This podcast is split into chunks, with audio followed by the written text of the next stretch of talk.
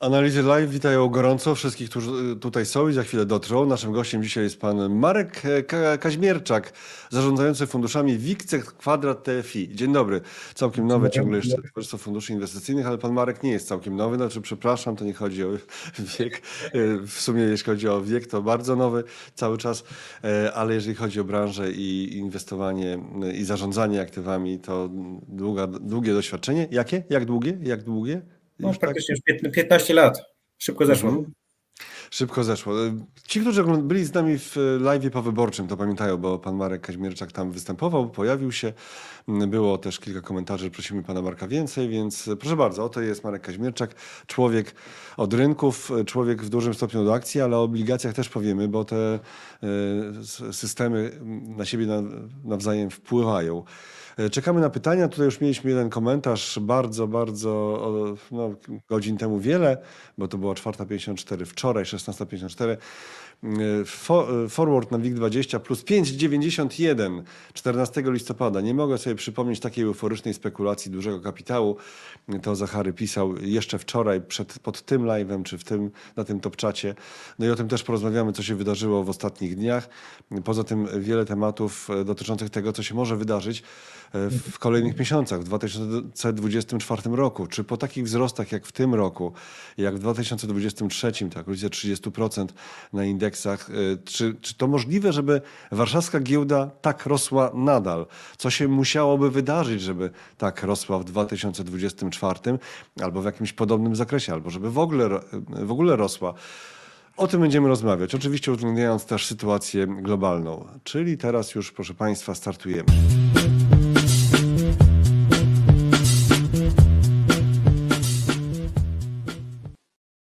Marek Kaźmierczak, y, zarządzający funduszami Wikce Kwada TFI, Robert Stanilewicz, Analiza Online. Panie Marku, co to się wydarzyło ostatnio?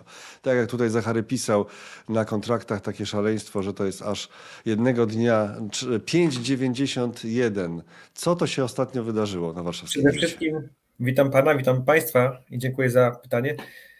Przed tą rozmową zaczęliśmy tak naprawdę się zastanawiać, jakie tematy warto poruszyć. I ten temat jest dosyć taki niekomfortowy. W sensie niekomfortowy jest, bo punktu widzenia zarządzającego, czy osoby z branży funduszy inwestycyjnych po takich stopach zwrotu, naturalnym jest promowanie funduszy akcji. W sensie takim naturalnym jest, że trzeba na to zwrócić uwagę tak naprawdę, gdzie, gdzie, gdzie faktycznie w końcu mamy powrót kapitału zagranicznego po praktycznie dekadzie, gdzie nie powiem, że ona była stracona, bo, bo nie była, bo mieliśmy 30-50, tak naprawdę 30 do 50 bardzo dobrych spółek, które sobie radziły świetnie. Natomiast one ginęły w morzu dużych spółek, które przeszkadzały. I teraz to, co się stało tutaj, tak jak Pan wspomniał, 14 listopada, to mniej więcej sytuacja taka, że nie tylko rynek obligacji, nie tylko rynek jakby tu polski, ale rentowności obligacji amerykańskich nałożyły się na to, że w Polsce brakło towaru w sklepie, zwyczajnie. Bo jeżeli chcemy, ale... kupić, jeżeli chcemy z punktu widzenia zagranicznego inwestora kupić Polskę, tak sobie zobaczymy chociażby skład E, e, e, jakiegoś ETF-a typu MSCI Poland, tak, który sobie tam weźmiemy, to mamy tak naprawdę skład WIG 20 minus parę tematów plus połowa praktycznie czy część indeksu MWIG 40. I na tym się kończy, w sensie ekspozycja na Polskę, czyli mamy mniej więcej coś takiego. Do tej pory, jeżeli zagranica stanowiła w obrotach około 50% plus minus, to w ostatnich dniach ten poziom obrotów zbliża się do 60%.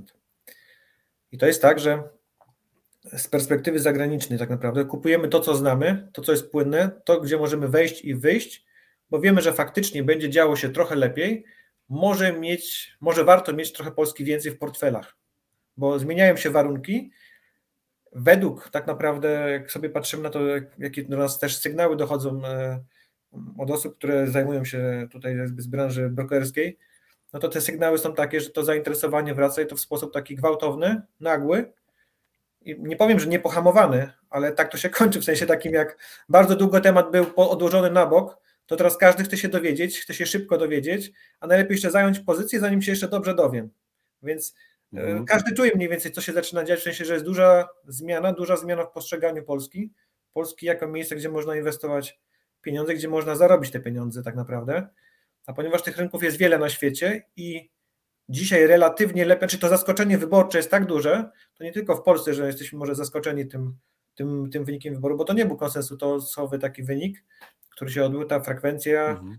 e, i, i, sam, i sam, sam wynik wyborów, on jest zaskakujący, w sensie takim Mhm. koncepcyjnym, bo raczej tutaj w pole position była partia rządząca. Ona też ostatecznie zdobyła najwięcej głosów, ale na końcu okazało się, że jednak jest to perusowe zwycięstwo i ta zmiana jest prawdopodobna. Ale. Mhm. Tak jest.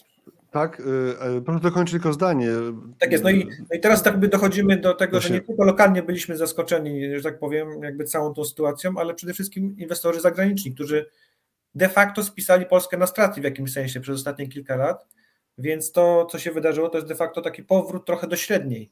I ten powrót do średniej takich wycen, to on dokonał się w sposób, mówię, nagły i gwałtowny.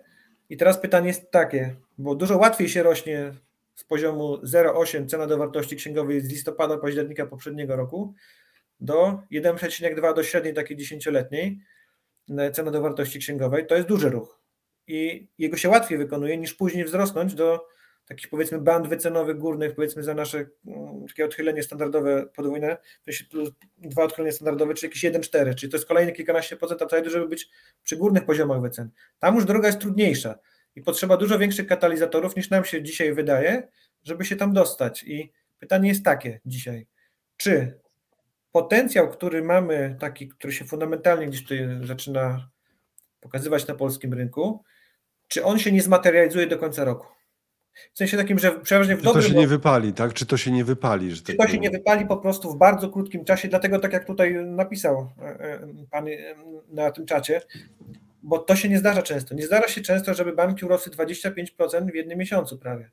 Tak? Czyli mamy bardzo Mhm. wysoką zmienność, taką pozytywną dla inwestorów. To jest świetna informacja. Ten, kto wierzył, że te akcje są polskie, warto mieć, bo są po prostu tanie, one w końcu odpaliły. To jest znakomita informacja, bo implikacja tego jest taka, zasadniczo, że jeżeli wracamy do średnich wycen, że rynek akcji wraca na tapetę, ale wraca na tapetę nie w rozumieniu takim, że branży funduszy, to nie chodzi o PPK, nie chodzi o OFE, chodzi o cały ekosystem wokół tego, bo proszę sobie wyobrazić, że wyższe wyceny zaczną interesować nie tylko rynek publiczny, ale prywatny przede wszystkim, tak, że giełda znowu zyska pewien blask. Pytanie na jak długo oczywiście, bo to muszą być kolejne jakby etapy spełnione, bo inwestorzy szyb- szybko potrafią zmienić zdanie i uciec po prostu z rynku, jeżeli coś nie zostanie dowiezione. I bo inwestorzy zagraniczni też mają taką jakby no, pozycjonowanie, jeżeli czegoś nie wiem, a nie mają przewagi informacyjnej takiej dużej, można powiedzieć, jak lokalni inwestorzy, to, to te zmiany są dosyć brutalne, w sensie w jedną i w drugą stronę, więc jeżeli mieliśmy bardzo silny wjazd, jeżeli coś się okaże, że nie idzie tak jak trzeba, to oni szybko zawrócą, zabiorą swoje walizki i nie będą tutaj inwestować, tak?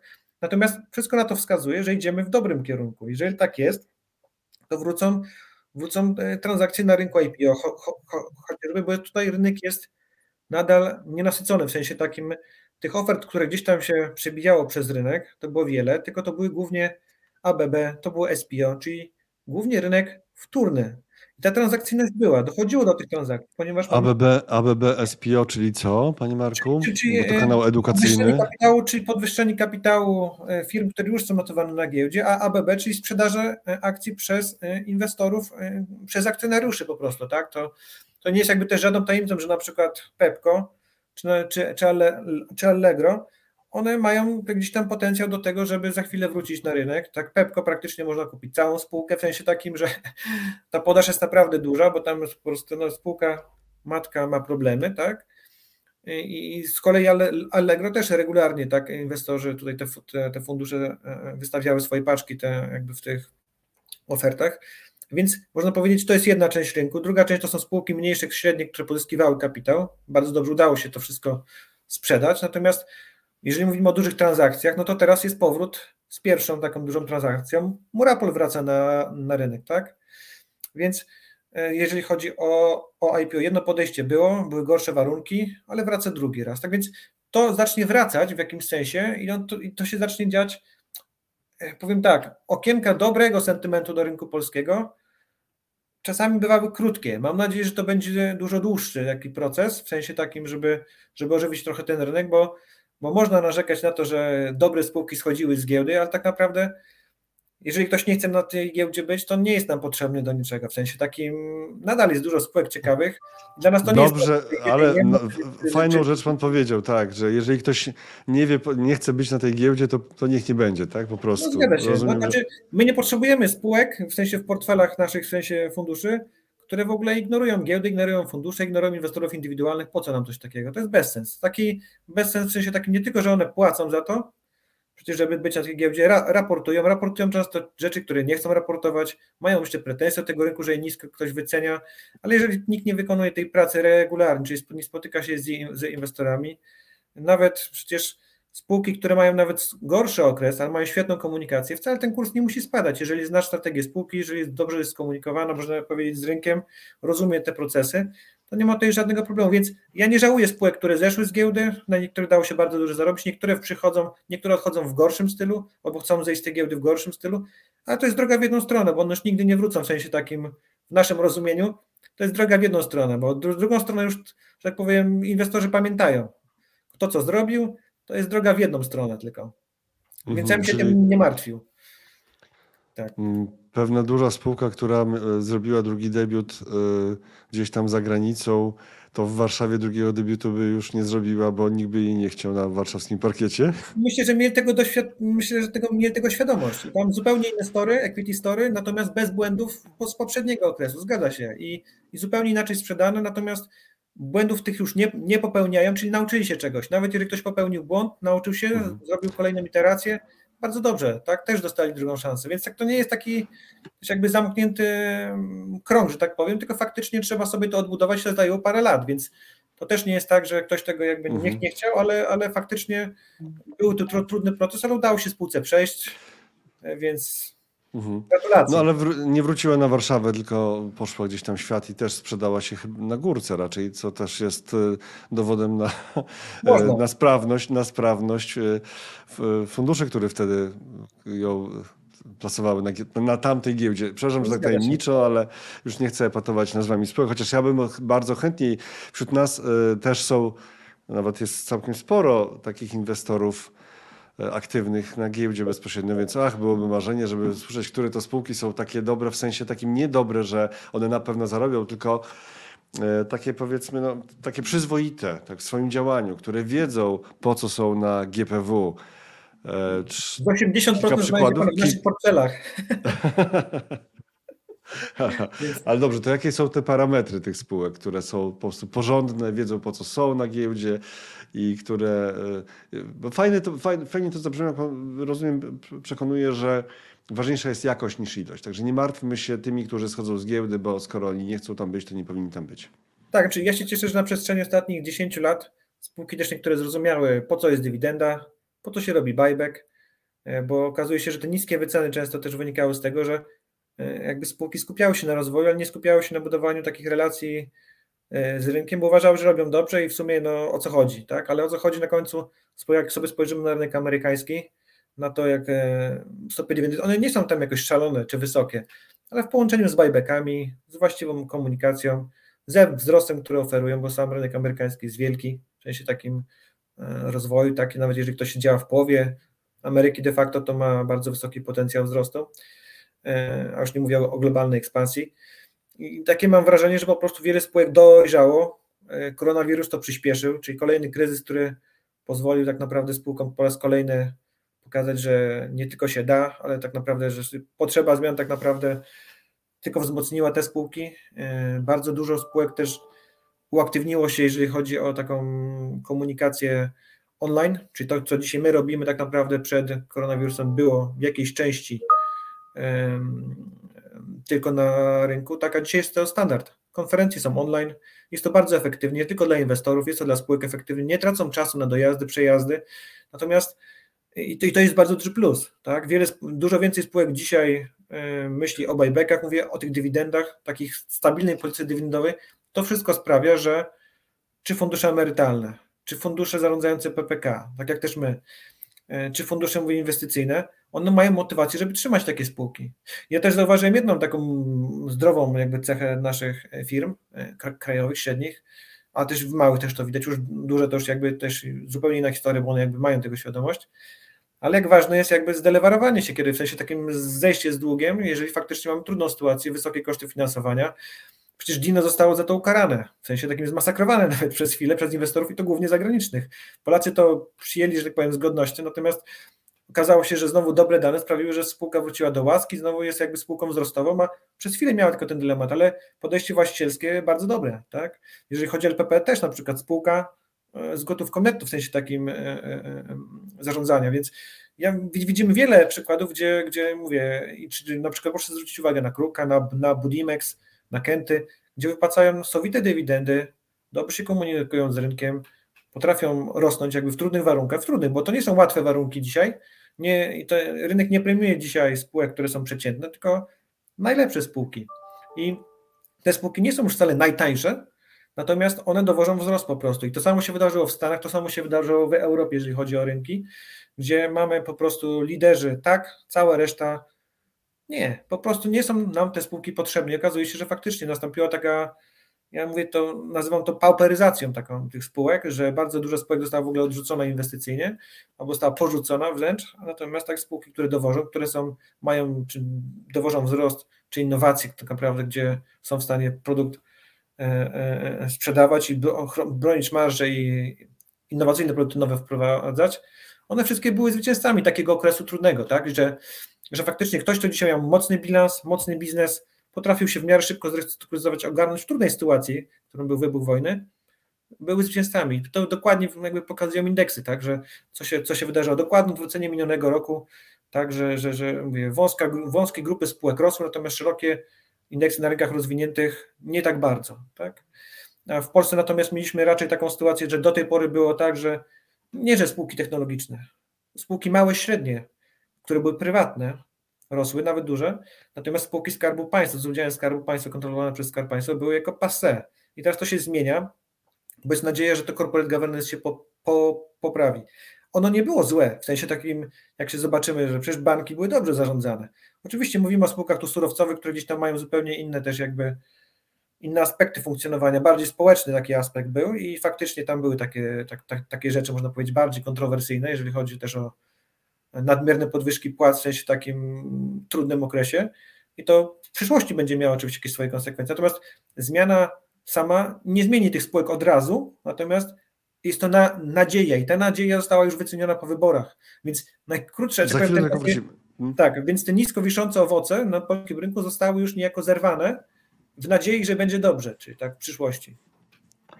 E, tutaj próbuję się przebić też z takim obrazkiem e, pokazującym e, akurat WIG, ten żółty, pomarańczowy, jak to woli WIG, a pod spodem SPX i DAX, czyli S&P 500 i indeks giełdy we Frankfurcie. Frankfurt zielony, S&P 500 niebieski, granatowy. Pojechaliśmy mocno po tym, po tym październiku, tak, w górę, tak. odjeżdżając tym innym indeksem, no ale teraz widać, że generalnie rynki idą e, na, w górę. Tak? Zgadza się. I dzieje się to dlatego, że... Co nam ten bardzo krótkoterminowy obraz pokazuje, jeżeli coś pokazuje? Jak pan pamięta, byliśmy o tych analizach live e, powyborczych. Mówiliśmy, ja panu gdzieś tam taką przekazałem swoją opinię, że wydaje mi się, że pierwsze tam 2-3 dni, dopóki nie będzie faktycznego potwierdzenia wyborów, będzie ostro w górę. I tak było, w sensie takim, że tam mieliśmy 4% czy 3-4, zrobiliśmy od razu później Z2, stop, lekka korekta, dopiero gdzieś tam i ruszamy znowu. Mniej więcej to się właśnie wydarzyło, ale to, co nas pociągnęło w górę, to nie jest tylko to, że inwestorzy sobie przypomnieli o Polsce, ale to są wydarzenia zewnętrzne, które też jakby mówiłem, że wydaje mi się, że są ważniejsze niż to, co się dzieje u nas, bo, bo rynek tych rentowności obligacji amerykańskich, e, e, e, on dzisiaj bardziej, można powiedzieć, weszliśmy w reżim taki, że rentowności amerykańskie obligacji są ważniejsze niż to, co czasami dzieje się u nas lokalnie i i to jest ważne, bo to oddziałuje nie tylko na rentowności w Europie, ale też w Polsce. Więc, więc, e, więc wydaje się, że dzisiaj my jesteśmy w takim reżimie, że korzystamy na tym, co się dzieje na rynkach zagranicznych i korzystamy też na tym, to później jakby pokażemy może na slajdach, że nasz najbliższy sąsiad też został nisko, w sensie bardzo poturbowany przez ostatnie kwartały tak naprawdę, rynek niemiecki, tak? I jest pewna taka zależność korelacji, nie tylko gospodarcza, ale też jakby patrząc na giełdę, patrząc, że tam są spółki cykliczne, patrząc, że u nas są spółki cykliczne, przecież banki też są spółkami cyklicznymi, tak? Więc, więc patrząc jakby z tego punktu widzenia, ta korelacja zrobiła się taka bardziej naturalna, można powiedzieć, i wróciliśmy do takiego standardu, że no faktycznie gdzieś tam jesteśmy w jakiejś korelacji z tymi rynkami zagranicznymi, a nie, że leżymy odłogiem gdzieś z boku, mamy tylko wąską grupę spółek, która rosła i tak naprawdę indeksy nam nic nie mówią, poza tym, że no, polska giełda jest atrakcyjna. Tak? Więc, więc zupełnie jakby się to zmieniło i wydaje się, że teraz mówię, wydaje się, że trudniej będzie rosnąć z tego punktu, to będą bardziej takie, można powiedzieć, wzrosty powiązane jednak z wynikami finansowymi, bo ten dziki szał się w pewnym momencie skończy i będzie sprawdzał, sprawdzam będzie przy najbliższych wy, wynikach kwartalnych. A proszę zwrócić uwagę, że wchodzimy w okres, gdzie jesteśmy praktycznie, te wyniki kwartalne jeszcze są publikowane, zaraz wejdziemy w takim, nie wiem, martwy okres można powiedzieć i będzie ważne to, co będzie w strategiach, czyli w strategiach na przyszły rok analitycy nam pokażą, w sensie takim swój outlook, co to będą mówiły spółki i czy faktycznie jest tam jeszcze miejsce na dalsze e, wzrosty. I to będzie już takie bardziej, można powiedzieć, będzie się to rozjeżdżały e, dla, dla poszczególnych sub, e, subsektorów i będą większe wymagania, bo każdy wzrost istotny wycen niesie za sobą to, że jeżeli te wyceny wzrosły już na naszym rynku, to musi być uzasadnienie do dalszych wzrostów, a najlepszym uzasadnieniem jest to, czy spółka po pierwsze ma dywidendę, robi buybacki i czy wzrośnie zysk. No, jeżeli te wszystkie rzeczy będą spełnione, no to nie ma żadnego problemu, żeby te spółki cieszyły się zainteresowaniem inwestorów. Więc z naszego punktu widzenia ważne jest tak, że ważne jest to, też jak my jesteśmy postrzegani na zewnątrz, jak w ogóle nasze makro będzie wyglądało. To też mamy tam parę slajdów, to przedstawimy może później. Natomiast, tak, natomiast to, co jest też e, istotne, to jest to, jak na przykład nasz rynek obligacji wygląda. Tam trzeba też kilka słów powiedzieć, bo te, te wysokie, że tak powiem, rentowności obligacji też wskazują na to, czy w ogóle rynek akcji jest atrakcyjny w relacji do rynku obligacji. I to trzeba też sobie na to pytanie odpowiedzieć w przyszłym roku, bo na razie mieliśmy skoordynowane spadki w minionym roku, skoordynowane wzrosty obydwu tych klas aktywów w tym roku. No i pytanie, jak to się, co się wydarzy e, w przyszłym roku tak naprawdę, bo nie jest to takie wcale oczywiste, że w momencie tam dezinflacji zawsze e, te klasy aktywów będą się podobnie zachowywały.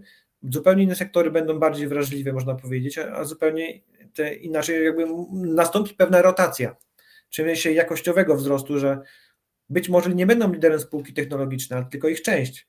Tak samo jak spółki cykliczne, które zostały, nie powiem, że poniżone, ale miały bardzo trudny okres w tym roku, że będzie pewna rotacja, która gdzieś tam z tego, z tego, z tego będzie, będzie, będzie, będzie wynikała, więc patrząc też na to, też, o, to jest dobry slajd, jak nasze obligacje wyglądały, tak no przecież to rally też było naprawdę duże, tak?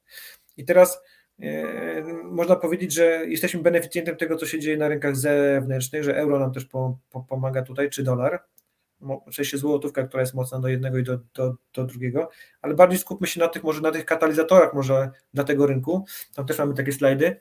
Za chwilę, za chwilę do slajdu, tak. do tych, tak, do pańskich slajdów przejdziemy, tak. ale teraz jeszcze a propos tego wyborczego efektu, tutaj Timber pisze, Myślę, że rynek przecenia skalę powyborczych zmian, zwłaszcza w spółkach Skarbu Państwa.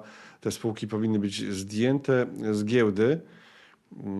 Bo w mhm. nowej rzeczywistości politycy muszą wykorzystywać je do celów politycznych. E, to jedna, e, to, to, to jedna uwaga do tego, a tak. jeszcze inna uwaga, jak mówiliśmy o tej zmianie wy, wy, wyborczej reakcji rynku, to może chodziło tylko e, albo w dużym stopniu o to, że jednak te wybory coś zdecydowały. Znaczy, rzeczywiście teraz mamy okres niepewności, przepychanek politycznych, ale to nie były takie wybory, które zostawiły zupełną niepewność. No jest jakaś tam e, grupa polityczna, koalicja, która e, ma większość, więc e, rynek zobaczył jakąś szansę, że nie będzie jakichś wielkich perturbacji. Chociaż one mogą się pojawić przecież, nie wiemy tego, tak? Czy to rozbierając ten czynnik no, polityczny zupełnie wpływ na rynek, ku czemu się pan skłania? Czy to, że wizja jednak jakiejś stabilizacji po wyborach, a, a, a, mogło być różnie, czy jednak to, że to jest zmiana ekipy bez polityki, proszę państwa? Wiem, że część z państwa bardzo jest przeczulona na ten temat, no ale nie da się obecnie rozmawiać o polskim rynku zupełnie pomijając ten temat wyborczy. Czyli czy to jest zmiana ekipy rządzącej potencjalna? Co ma tutaj znaczenie? Tak króciutko już, bo przejdźmy do tych za chwilę Jasne. materiałów, o których pan mówił. Dwa słowa, jeżeli można powiedzieć. Mm same, sama zmiana kadry niczego nie wnosi. W sensie takim jakościowym można powiedzieć w krótkim okresie czasu. W długim okresie czasu działają czynniki takie zewnętrzne, które gdzieś tam działają na całą branżę. To jest bardziej istotne. A to, co tutaj można powiedzieć, jeżeli chodzi o te spółki, które miały być potencjalnie zdjęte z giełdy, ja nie wróżę takiej sytuacji, w sensie takim... Czyli do spółki Skarbu Państwa, taki, taki postulat tak. od Timber Crow, tak, żeby były zdjęte. Tak, raczej wątpię, że ten scenariusz się wydarzy, natomiast to, to, co jest na pewno pewne, to jest to, że mamy gigantyczne programy inwestycyjne, które te spółki będą musiały prowadzić, głównie spółki energetyczne, bo ta transformacja energetyczna robi się numerem jeden. I ten numer jeden I? będzie trwał przez całą dekadę tak naprawdę, tak? I jeżeli my tego nie zrobimy, to nasza konkurencyjność jako całej gospodarki będzie podważona, można powiedzieć, bo proszę zwrócić uwagę na przykład, co się dzieje w To Czechach. negatywne, za- za- to negatywne dla ich kursów, dla ich perspektyw, jeśli chodzi o kursy giełdowe, czy pozytywne w tym horyzoncie kilku lat? Znaczy, bardziej mi chodzi o to, że spółki są nisko czy bardzo nisko wycenione z branży energetycznej, będą miały bardzo wysokie gdzieś tam takie, mówię, plany takie inwestycyjne, czy takie ogólnie, że to będzie bardzo duża masa wydatków. Ona będzie oczywiście pozytywna dla całego sektora, można powiedzieć, taka rezonowała.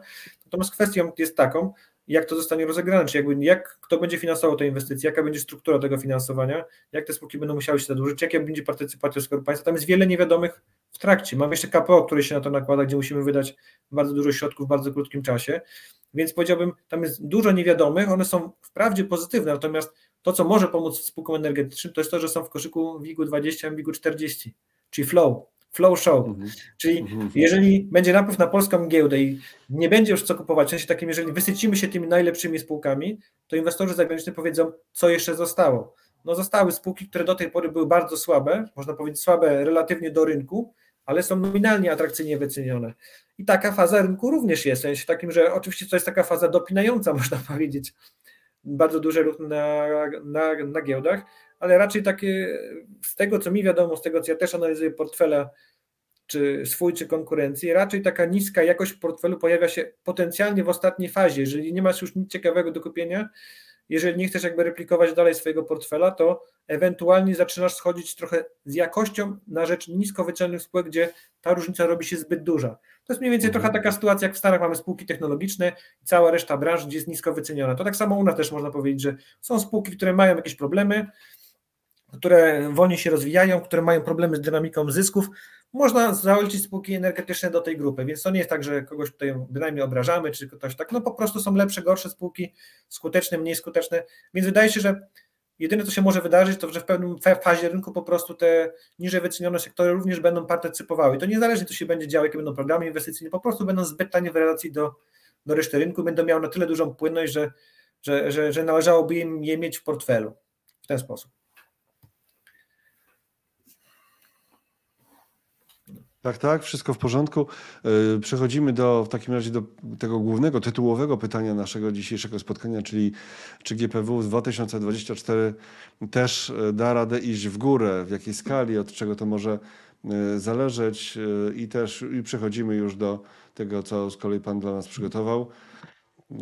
Żeby odpowiedzieć na to pytanie, po, takim roku, tak, po takim roku napływy jakieś do funduszy akcyjnych się tam coś pojawiło wreszcie, tak, bo przecież były bardzo niechętnie kupowane w sensie netto. E, Tak Było tam słabo, to dług rządził y, wyłącznie, to jeszcze nie to, proszę, proszę Państwa, ale już za sekundę będzie to, to, to właściwe miejsce, do, które- do którego teraz się udajemy. E, I, i zaczniemy od, e, od przeglądu głównych czynników ekonomicznych i gospodarczych. E, Co z tego i, i, i tego, co z tego może oczywiście wynikać. Czyli najpierw mamy y, właśnie taki obrazek Tak. inflacja, o inflacji. To jest A coś, na co- końcu będzie, a na końcu pan Marek oszacuje, tak, y, ile jest szans, wyjmie taką y, y, maszynę do dymu, y, kulę i powie Mniej więcej. WIG 20 w przyszłym roku 20% w górę, albo 5% w dół, albo 10% w dół. Nie no, oczywiście Tak. żarty. Ale żeby się jakby do tego dojść, do tego momentu, to trzeba, znaczy my dosyć krytycznie podchodzimy do tego, co dostajemy, w sensie takim staramy się szukać problemu tam, gdzie potencjalnie ich jeszcze nie widać, ale gdzie wiemy, że są problemy i staramy się zawsze tak szukać, powiedziałbym, tego najgorszego scenariusza, żeby go skonfrontować z takim pozytywnym, można powiedzieć. I gdzieś przeważnie wychodzimy, to nie jest tak, że zawsze jest blue sky scenariusz, albo już najgorszy scenariusz, mamy takie przeważnie scenariusze pośrednie, ale żeby tam się dostać, to Trzeba też pamiętać, jaki był miniony rok. A miniony rok był taki, że byliśmy rok tarcz ochronnych różnego typu. Jak sobie to wszystko złożymy razem, czyli ten e, mm, obniżony VAT, e, interwencje na stacjach paliwa, e, tarcze ochronne, czy z, z gazem, czy z energią elektryczną, to na końcu ten cały wpływ to jest około 5%, 5 punktów procentowych. To jest oczywiście są nasze szacunki gdzieś tam z tych danych, które są Mhm. dostępne, ale jeżeli jest tak, to ta inflacja została no, w sposób znaczny poniżona, można powiedzieć. W sensie takim pejoratywnym poniżona i to jest coś, co jest takim wyzwaniem na przyszły rok, bo ten przyszły rok nie będzie, w sensie ten 2024 nie będzie łatwym rokiem, bo jeżeli je utrzymamy, te, te tarcze, no to one będą kosztowne też dla budżetu, dla firm. Tak? Jeżeli część tarcz zostanie zlikwidowana, no to znajdzie to odzwierciedlenie, czy w nieco wyższej inflacji, czy w nieco e, niższych e, tutaj wskaźnikach, można powiedzieć, ekonomicznych firm, w sensie takim w wynikach operacyjnych, tak? Więc część rzeczy zaczyna się odkręcać, w sensie takim na przykład paliwa, tak? No wróciły do tych prawie 7 zł, tak? Czy między 6,50 teraz Państwo znajdą to paliwo a 7 zł, tak mniej więcej 6,90. I faktycznie to się odbyło dosyć szybko, sprawnie. E, wyniki PKN Orlen nie zostały zmasakrowane w kwartalnym, podali przyzwoite wyniki, pomimo takiego efektu, można powiedzieć, negatywnego, bo mieli też zyski na gazie, na innych, jakby tutaj no ta grupa kapitałowa jest na tyle duża, że sama mogłaby, tak powiem, jest małym państwem w państwie, w sensie takim mm. siły takiej swojej, takiej kapitałowej. Natomiast pozostałe aspekty również też są, że tak powiem, będą podlegały dyskusjom, bo to są trudne decyzje polityczne, bo proszę zwrócić uwagę, że jeżeli ta władza się zmieni, w sensie będzie ten nowy rząd, on ma duże wyzwanie, które tarcze utrzymać, które nie, bo nie można od razu powiedzieć, wyjść z wyborcą, powiedzieć, no przywalimy wam teraz, bo jesteśmy, działamy rynkowo. No nie, każdy coś obiecał, te rzeczy skrajne zostały obiecane, więc wydaje się, że będzie starał się jakiś taki znaleźć złoty środek, żeby nie tylko zaspokoić, że tak powiem, swoich wyborców, ale też jakby, żeby faktycznie trochę pomóc, bo jednak mamy ten system, taki mamy, jeżeli chodzi o jakby tą strukturę produkcji energii elektrycznej. Nie, nie, nie zmieni się tego w rok, ani w dwa, ani w trzy. To będą trudne czasy, w sensie takim trudne czasy, w sensie trudniejsze niż poprzednia dekada i każdy rok jest kolejnym wyzwaniem, bo proszę zobaczyć, że od 2020 roku nie ma nic normalnego na rynkach. Mamy skrajności ze skrajności w skrajność, tak? Czyli wchodzimy w fazę takich niepokojów 2020, 2021, 2022, taki sam jest 2023 i 2024 nie będzie pewnie zupełnie inny. W sensie takim. I, i wydaje się, że te działania administracyjne będą w jakimś sensie prawdopodobnie odwrócone. Tak należałoby założyć, racjonalnie na ten przyszły rok.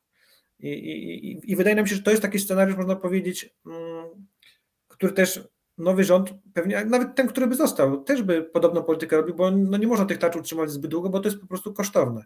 Więc to jest ważny element, to jest taki pierwszy punkt, mm, jeżeli można. Tutaj mhm. kolejny slajd to też jakby skupimy się na tym, już, już, już biegniemy. Już jasne? biegniemy. Bo to jest jakby jedna tylko część tej układanki, ta mhm. sytuacja z, z inflacją. Mhm. To momencik, a potem mamy. Dobrze. E, otóż tak. tak kolejny jest. punkt programu, czyli potrzeby pożyczkowe. No, słynne potrzeby pożyczkowe, tak, które eksplodowały. Ktoś tutaj napisał, że WIG-20 jest już, e, mija już księżyc w swoim locie, a można by powiedzieć, że potrzeby pożyczkowe Polski to już zbliżają się do e, Marsa. No, proszę sobie przypomnieć, że mamy też wiele innych e, krajów bardziej zadłużonych od naszego, one mają gorszą sytuację. Natomiast faktem jest to, że od dekady nie było takiej sytuacji, można powiedzieć, że mieć takie duże w sensie takim nominalnym potrzeby, potrzeby pożyczkowe brutto, mhm. jeżeli chodzi o to. I jeden wniosek jest z tego taki, że to nie jest środowisko wspierające procesy dezinflacji. To nie jest bynajmniej taka teza wyjęta właśnie z księżyca, tylko faktycznie tak jest, bo ten rynek nas nie ma nieograniczonej pojemności. To nie jest rynek amerykański, bo można psioczyć na przykład na rynek amerykański, ale jeżeli sobie spojrzymy tak już z boku na to, jak już ponarzekamy, że jest ta dedolaryzacja ma być, że rynek amerykański jest koniec, że są bankruci i tak dalej, tak dalej, tak można obrażać i tak dalej, ale końcu się okazuje, jak sobie zobaczymy, gdzie można zahandlować tymi obligacjami, to który rynek jest płynny? Amerykański. Cała reszta nie jest istotna, można powiedzieć, z punktu widzenia bardzo dużego kapitału, więc z taką, powiedziałbym, z, z takim pejoratywnym określeniem dolara amerykańskiego, to, to, trochę bym się wstrzymał jednak i to, to są dłuższe procesy niż no. rok, dwa, trzy i ten rynek amerykański pokazuje, co się stanie, jak się, co, co się dzieje z rentownościami u nich, co się dzieje na innych rynkach i jak ważny jest to rynek, więc, więc wydaje się, że oni też mają swoje problemy, a my mamy swoje. Nie, to, to, to, to de, dedolaryzacja, wyłóżmy to między bajki, to może za tak kilka jest. pokoleń coś takiego się zdarzy. Oczywiście są próby, to bardziej jest, bardziej jest czarny PR. E, tak. generowany przez kraje, które są, no, grupę krajów niedemokratycznych w większości, czyli BRICS, które no tak. próbują jakieś ruchy, jakieś działania, żeby tej z, z tą złą Ameryką się rozprawić. I mają prawo do tego, tak? Znaczy mają prawo, y, żeby się dyktata- dyktatorzy o sprzecznych interesach próbują się z sobą dogadać, żeby stworzyć nową walutę. Już No to tak, widzę, ale tak? Największa ironia jest taka, że jak się pan zastanowi pewnie w jakiej walucie trzymają swoje oszczędności, ci quasi dyktatorzy, ja No tak. dokładnie nie, nie mogę wskazać żadnego, żeby był, ale chodzi o to, że jak się No. pan zastanowi, gdzie oni inwestują pewnie swoje prywatne środki, to pewnie znajdzie pan i Europę Zachodnią i znajdzie pan pewnie jeszcze Amerykę lub takie kraje cywilizowane, więc Swoje dzieci na studia też posyłają do Stanów, to tak? jest taki a właśnie nie, tak, tak. A nie tutaj trzy kropki, tak? A nie do Moskwy, no dobrze. absolutnie. Kolejny element wynagrodzenia. Tak, absolutnie. I teraz proszę sobie wyobrazić, że mamy ten Realne. wzrost, tak, że wzrost y, y, tej minimalnej płacy, tak, on jest bardzo duży i to nie tylko ja to wspomnę o tym, ale specjaliści, którzy gdzieś tam się tym zajmują, czy rynkiem pracy, oni wskazują wprost, że małym miejscowościom, czy w ogóle małym aglomeracjom no, gro- grozi taki problem, że będzie powrót szarej strefy, w sensie takim em, wiele biznesów lokalnych, takich tradycyjnych, ono nie jest w stanie podnieść tak wysoko tych pensji i będą na pewno, jak będzie presja na rynek pracy, zwłaszcza ten pracy lokalnej, natomiast aglomeracje sobie poradzą. Znaczy aglomeracje mają zupełnie inny problem, żeby znaleźć tych pracowników i oni jakby, że tak powiem, są napływowi w większości, więc to jest zupełnie inny problem. Natomiast kwestia jest taka, że po okresie, gdzie e, mieliśmy tak naprawdę, ta siła nabywcza była ujemna, można powiedzieć, czyli ta inflacja była wyższa niż nasz wzrost wynagrodzeń, znowu wracamy do momentu, gdzie ta siła nabywcza się odbudowuje, więc jakie ma to konsekwencje? Konsekwencje będą takie, że będzie nam się łatwiej wydawało pieniądze i będzie nas to mniej bolało w portfelu, bo, no, bo to jednak, a to mówię, to dotyczy głównie e, tych najniżej uposażonych, czyli tak by tej, no, można powiedzieć, sporej części społeczeństwa, bo ci bogatsi, można powiedzieć w cudzysłowie, będą się pauperyzować, w sensie takim ich wzrost dochodów będzie relatywnie mniejszy. To nie będzie 10-15%, tylko powiedziałbym może jak będzie 5-7%, więc to gdzieś tam też będzie miało swój wpływ na to, jak będzie wy, wyglądała konsumpcja w przyszłym roku. Więc wydaje się, że na 2024 rok nie wygląda to źle. W sensie takim, jeżeli chodzi o jeżeli chodzi o siłę nabywczą konsumenta, więc te pieniądze będą na wydatki i te, i te pieniądze jakby nie będą jakby takim istotnym problemem, pomimo tego, że mamy faktycznie drogi kredyt, yy, w sensie takim już takiego ten konsumpcyjny, tak, czy raty kredytów też są wysokie, natomiast w skali takiej zagregowanej, no nie wszyscy mają te kredyty, to jest jakaś część rynku, natomiast bardzo duża część, która się nie finansuje jakby finansowaniem takim wiem, bankowym, będzie miała wyższą siłę nabywczą. I to też trzeba na to zwrócić uwagę. I to mniej więcej odzwierciedla to, że to też będzie wywierało pewną presję na inflację, w sensie takim, że nawet jeżeli pewne ceny powinny spaść, nam się wydaje, tak, bo ta aktywność gospodarcza jest na niższym poziomie, będzie rok wyborczy, który też niektóre to już spółki budowlane mówią, że to też jest pewien problem, to wydaje się, że ogólna sytuacja będzie solidna po raz kolejny, tak? Więc, więc, więc warto na to zwrócić uwagę. I to są takie trzy elementy, można powiedzieć, które sprawiają, że trzeba by się zastanowić, które klasy aktywów z rynku dłużnego są dzisiaj atrakcyjne.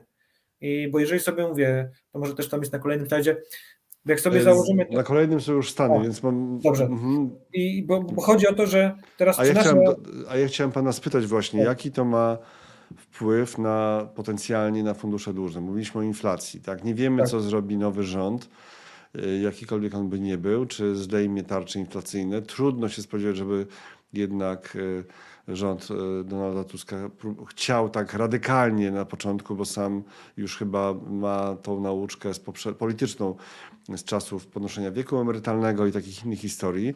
Tak. Więc może to jednak zostanie, ale pytanie, no ale inflacja tak czy inaczej, można chyba się obawiać, że ona tak łatwo nie będzie teraz już spadać. Prawda? Zgadza się. I też warto. E, czyli jak to wpłynie na fundusze dłużne i które fundusze dłużne, no bo jest tam kilka kategorii. Tak, jeżeli mówimy o tych uniwersalnych, te, które, te, które gdzieś tam są zależne od tych rentowności, to one będą pod większą presją. W sensie my jesteśmy do nich nastawieni neutralnie do negatywnie, natomiast to, co nam się dzisiaj podoba przy tych warunkach, to są te obligacje raczej krótkoterminowe. To jest nasz, u nas akurat jest to fundusz konserwatywny, który ma bardzo taki krótki, krótkie duration, ten 0,4 roku powiedzmy. Ale one już zarobiły dużo, w, to, to, też jest sytuacja czegoś, co zarobiło dużo w poprzednim roku. Czy nadal te stopy zwrotu będą tak wysokie, tam ko około tam 8%, tak? Z tak, grubsza u nas, u nas akurat dla naszego Gdzie? produktu to wychodzi około, nie wiem, 6% netto na ten Aha. przyszły rok, 7 powiedzmy dla obligacji korporacyjnych. To są przyzwoite stopy zwrotu, ale patrzmy uwagę na to jakieś środowisko dzisiaj. Tak? No, może się okazać tak, że jeżeli rentowności obligacji Polski będą pod presją, to one mogą dostarczyć nawet niższych stóp zwrotu niż te, które mówiłem. Jeżeli będzie jakiś taki scenariusz, że faktycznie mogą wystąpić jakieś perturbacje, nie wiemy jak duże, e, w kolejnych e, e, okresach, tak? I w kolejnych, w sensie w kolejnych miesiącach, no to raczej pewnie druga połowa roku niż pierwsza, ale zasadniczo Mm, czyli te obligacje krótkoterminowe i te obligacje korporacyjne prezentują się dużo lepiej jako klasa aktywów. A dlaczego obligacje... Niż lepiej niż, lepiej niż długoterminowe, niż... E, tak, w polskie, tak, tak, tak. tak. Mhm, polskie, w tym, polskie. Mhm. W, tym, w tym rozumieniu. Tak mówimy o polskiej kategorii. Natomiast bardzo solidna sytuacja jest w obligacjach korporacyjnych. Jak sobie Państwo przeanalizują, co jest dzisiaj dostępne na rynku, bo ten rynek obligacji korporacyjnych również się ucywilizował Większość tych emitentów to są bardzo dobre podmioty, czy z udziałem Skarbu Państwa, branża finansowa, najlepsi deweloperzy. Tam można wybierać tak naprawdę między dobrymi, a bardzo dobrymi spółkami. Nie za duży jest udział takich spółek, które gdzieś tam miały problemy, tak jak nie wiem, 5 lat temu, 7, 8 lat temu. Ten rynek się bardzo ucywilizował. W związku z tym ta przeżywalność spółek jest zbliżona do 100%, a tam jest ważne, jak jest cash flow, czy są w stanie spłacać te swoje zobowiązania. I wydaje się, że wiele spółek dostosowało się do, dostosowało się do sytuacji podwyższonej inflacji. E, ta, ta, tam jest zmienny kupon też, tak? Te marże są przyzwoite. Właśnie w Polsce jest zmienny kupon, na, zacho- na zachodzie, no, tradycyjnie mówiąc, tak. z reguły jest e, inaczej, jest stały. Tak, no i w naszym portfelu też obligacji e, korporacyjnych, no to to jest tam 90% praktycznie tego portfela jest na zmiennym kuponie, więc, więc yy, mówię, to wychodzi bardzo solidnie, jeżeli chodzi o taki outlook na przyszły rok, więc to nam się podoba, w sensie takim podoba nam się, a jeżeli chodzi o obligacje te korporacyjne, te zagraniczne, no tam jednak one wydaje się, że są mniej atrakcyjne, w sensie takie mniej atrakcyjne, bo tam też widać taką, powiedziałbym, potencjalną szkodowość, która może się pojawić na tych rynkach, bo też jest duża rolka, można powiedzieć, w 2024-2025 i tych obligacji i wiele spółek nie tylko, że już ma problemy, ale im dłużej utrzymywane są na rynkach zachodnich takie stopy na poziomie 5% plus, 5% minus, pomimo tego, że są zbliżone do naszych, to tamte spółki jednak boli relatywnie bardziej. I jeżeli tak jest, to jest tam większa presja, tak, można powiedzieć. I z, z naszej perspektywy, jeżeli mamy do wyboru to, co mamy dzisiaj w Polsce, to jest to mniej atrakcyjna alternatywa, powiedziałbym. Jest ta presja jednak była, jest tam większa, a historia pokazuje, że im dłużej okres mamy taki, mówię, podwyższonych stóp, podwyższonych stóp procentowych, no to jednak dostają najsłabsze spółki. E, I te najlepsze dostają, dostają, dostają, rozumiem. W sensie szkodowość, w sensie mogą, mogą, tak. mogą utracić płynność, zbankrutować zwyczajnie. Tak. Pani, Pani Marku, tutaj właśnie pokazuję, to przeczytam, bo osoby, które oglądają nas na smartfonach, to raczej e, nie mają szans tego przeczytać, tych punktów, a nie sądzę, żeby ktoś potem, żeby wiele osób potem odtwarzało ponownie na, na, na dużym ekranie. Czyli otoczenie rynkowe dla obligacji korporacyjnych. E, mówimy o obligacjach korporacyjnych nie kupowanych indywidualnie, że ktoś sobie zbudował portfel z trzech obligacji korporacyjnych, tylko mówimy o e, funduszu, gdzie tych obligacji korporacyjnych jest na przykład 80 tak, serii, e, celem dywersyfikacji mimo wszystko, bo to jest ryzykowny produkt.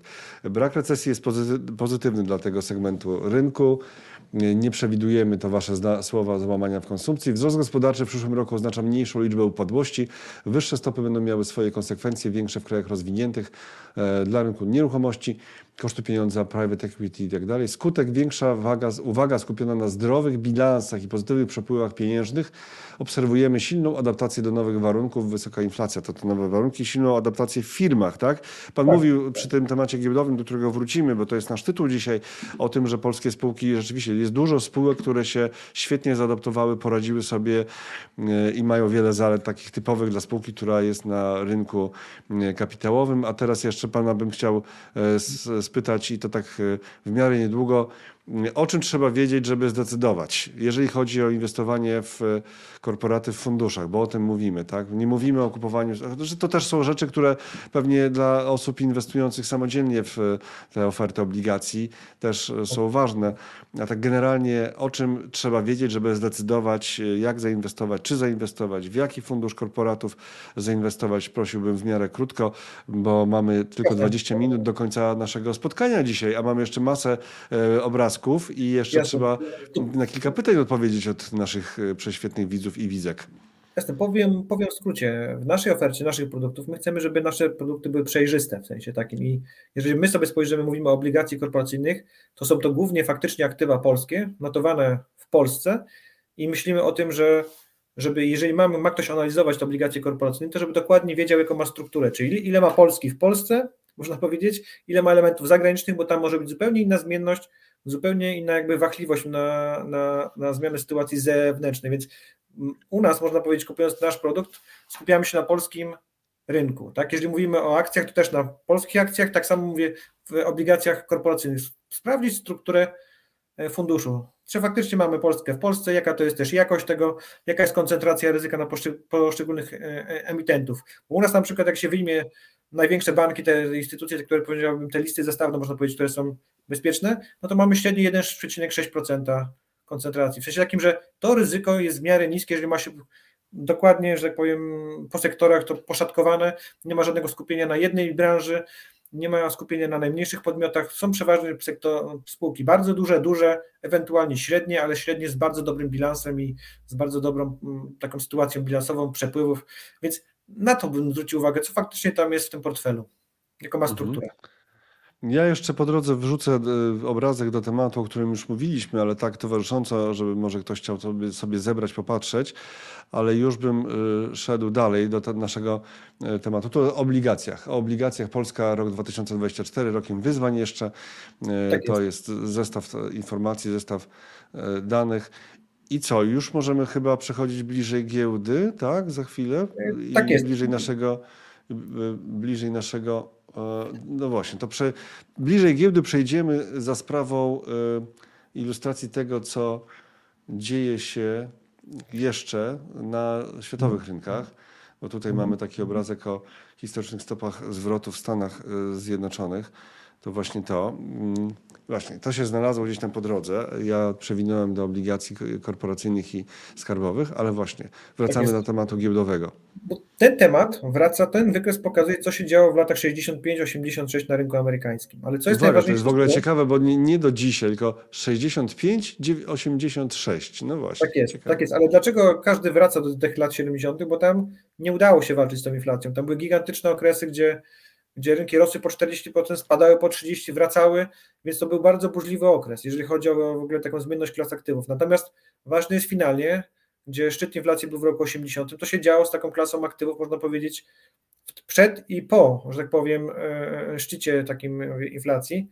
I ważna jest jedna rzecz, że e, rynkiem, który najlepiej sobie radzi w takich warunkach, no był w długim okresie czasu, był rynek akcji ze swoimi, razem z dywidendami, tak, przyniósł najwyższe stopy zwrotu, więc, bo to jest rynek też nominalny, tak, jeżeli chodzi o rynek giełdowy, więc to jest bardzo ważny aspekt tego, tak.